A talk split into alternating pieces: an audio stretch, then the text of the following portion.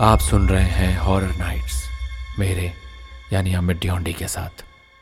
आज की कहानी है पिछल पेरी भाग तीन।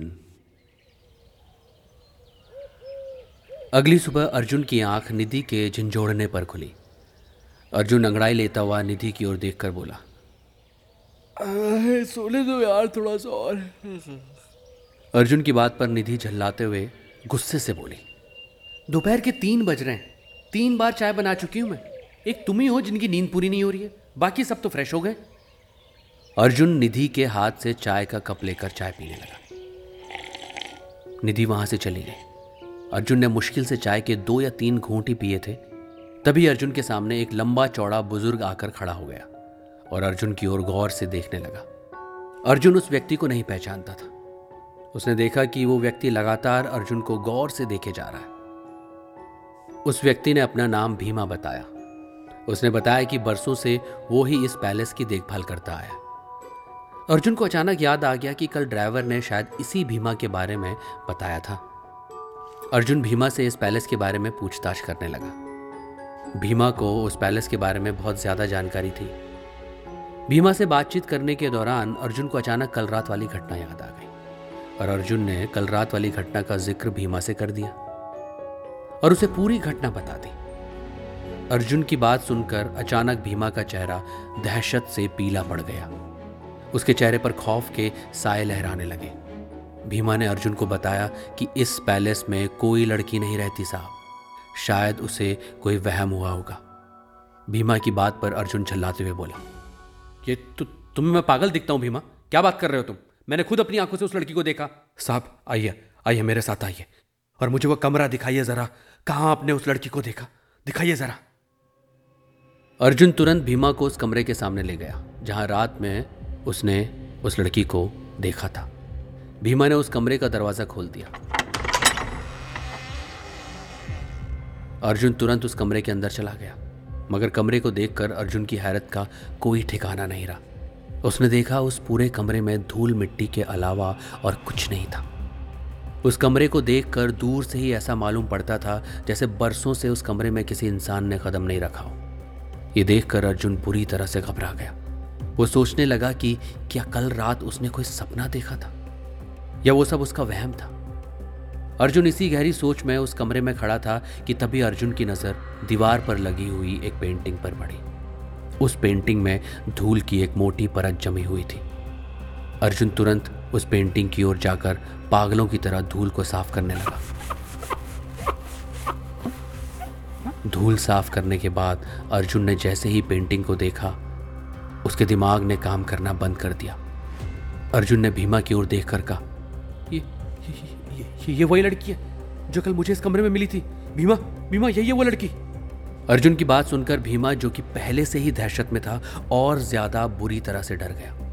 भीमा कप कपाती हुई आवाज़ में अर्जुन से बोला, ऐसा मुमकिन नहीं है साहब। आपने शायद देखा नहीं कि इस पेंटिंग को इस पैलेस के मालिक एडवर्ड ने अपने हाथों से बनाया है। उसने अपना नाम भी लिखा है। और उसे मरे हुए लगभग सौ साल हो चुके हैं साहब। भीमा की बात सुनकर अर्जुन अपना सर पकड़कर खड़ा हो गया। उसके दिमाग में एक सवाल बिजली की रफ्तार से दौड़ रहा था कि आखिर कल रात उसने इस बात पर ध्यान क्यों नहीं दिया? आखिर कल रात जो उसके साथ घटना घटी थी, वो क्या थी? अर्जुन ने भीमा की ओर देखकर आहिस्ता से कहा, भीमा, इस बात की खबर मेरे परिवार वालों को नहीं लगनी चाहिए। समझे ना? नहीं तो वो बेवजह घबरा जाएँगे। मैं अभी फॉरेस्ट ऑफ़िस जाना चाहता हूँ। लेकिन साहब, आप तो कल से ड्यूटी ज्वाइन करने वाले हैं ना? हाँ बस कुछ समय इस पैलेस से दूर रहकर समय बिताना चाहता हूँ मैं। अर्जुन तैयार होकर बाहर की तरफ़ आ गया ड्राइवर बाहर जीप लेकर अर्जुन का ही इंतज़ार कर रहा था। अर्जुन जीप में बैठ गया। ड्राइवर ने जीप स्टार्ट करके जंगल की ओर दौड़ा दी। अर्जुन ने देखा कि आज भी मौसम अच्छा नहीं था। बाहर भयंकर ठंड थी और चारों ओर कोहरा फैला हुआ था। आसमान में काली घटा छाई हुई थी। कुछ ही देर में अर्जुन घने जंगल के बीच बने हुए एक टूटे फूटे खंडर के अंदर खड़ा हुआ था, जहाँ पर सिर्फ़ कुर्सी और मेज के अलावा कुछ भी नहीं था। ये, क्या? है साहब जी यही आपका ऑफ़िस है? अर्जुन ने देखा कि वहाँ आसपास सन्नाटा फैला हुआ था। अर्जुन को वहाँ पर पता नहीं क्यों अजीब सी मनहूसियत का एहसास हो रहा था। उसने काफ़ी देर चुप रहने के बाद ड्राइवर से कहा मैंने सुना यहाँ पर इंडियन आर्मी भी रहती है मगर मुझे तो यहाँ पर एक भी जवान दिखाई नहीं दे रहा। साहब इस वक्त शाम के चार बज रहे हैं और तीन बजे के बाद यहाँ सन्नाटा छा जाता है साहब। ड्राइवर की बात सुनकर अर्जुन चौंक कर बोला, लेकिन क्यों? वो क्या है ना साहब, ये इलाका जंगल और बर्फ़ से घिरा हुआ है और और साहब वो अचानक ड्राइवर बोलते बोलते चुप हो गया। ड्राइवर के अचानक चुप हो जाने से अर्जुन ड्राइवर की ओर गौर से देखने लगा। अर्जुन को ऐसा महसूस हुआ जैसे कि ड्राइवर उससे कुछ कहना चाह रहा है, लेकिन कह नहीं पा रहा। उस वक्त उसने ड्राइवर से पूछना ज़रूरी नहीं समझा। अर्जुन को अब वहाँ पर खौफ महसूस होने लगा था। ठीक है, चलो, वापस चलते हैं। अर्जुन की बात सुनकर ड्राइवर ने जीप स्टार्ट कर दी और जीप का रुख पैलेस की ओर कर दिया। अर्जुन गहरी सोच में, उस दहशत भरे अंदाज में, खौफ से भरे उस सन्नाटेदार जंगल को गौर से देखता हुआ, जीप में चुपचाप बैठा हुआ था। तभी अचानक अर्जुन की नज़र दूर से उठ रहे काले धुएँ पर पड़ी। अर्जुन ने तुरंत जीप रुकवा कर ड्राइवर से पूछा,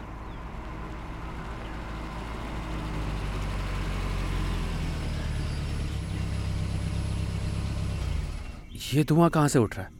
साहब, यहाँ से कुछ दूर एक गाँव है और भीमा भी तो उसी गाँव का है, लेकिन वहाँ तक जाने का रास्ता बड़ा कच्चा है साहब। ये हमारी जीप नहीं जा सकती क्या? जा सकती है साहब, लेकिन रात होने से पहले हमें लौटना होगा। नहीं तो रात हमें गाँव में ही गुजारनी पड़ेगी साहब। क्यों? ऐसा क्यों बोल रहे हो? गाँव वाले नहीं आने देते साहब रात में। अर्जुन ने जीप का रुख भीमा के गाँव की तरफ़ करवा दिया। ड्राइवर ने जीप एक कच्ची सड़क की ओर मोड़ ली। अर्जुन ने देखा कि रास्ता बेहद खराब था। घनी झाड़ियों और बर्फ़ से होता हुआ रास्ता बेहद खराब मालूम पड़ता था। मगर ड्राइवर एक कुशल ड्राइवर था। वो इतने बेकार रास्ते में भी जीप को बहुत ही संभाल कर चला रहा था।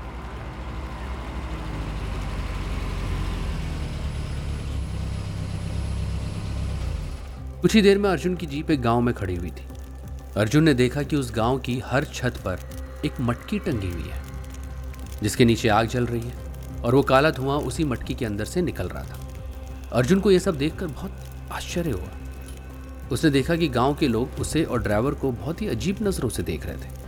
उनके देखने के अंदाज से अर्जुन को ऐसा महसूस हो रहा था जैसे उनके गाँव में कोई एलियन उतर कर आ गया अर्जुन ने ड्राइवर से कहा ये मटकियाँ हर घर की छत पर क्यों हैं? क्या चल रहा है इसके अंदर? और ये बड़ी अजीब सी बदबू इन्हीं में से आ रही है ना? बदबू? मुझे तो कोई बदबू नहीं लग रही, सर।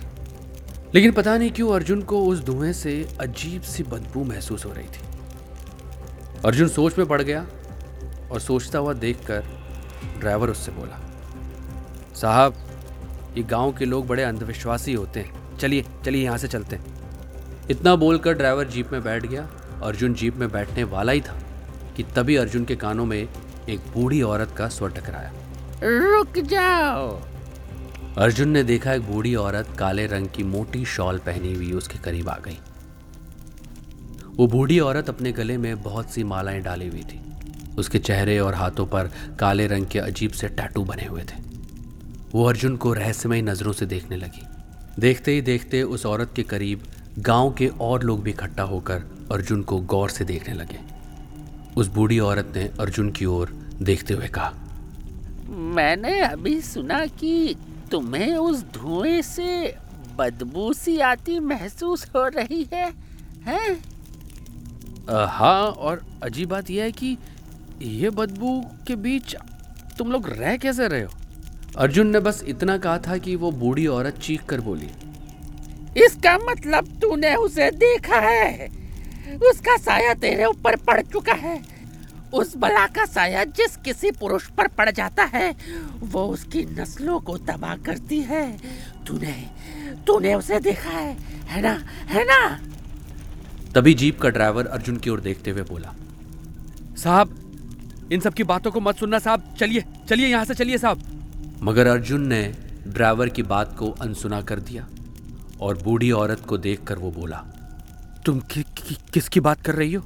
अर्जुन की बात सुनकर वो बूढ़ी औरत अर्जुन के बेहद करीब आ गई और आहिस्ता से उसने अर्जुन के कान में भारी आवाज़ में बोला पिचल बेरी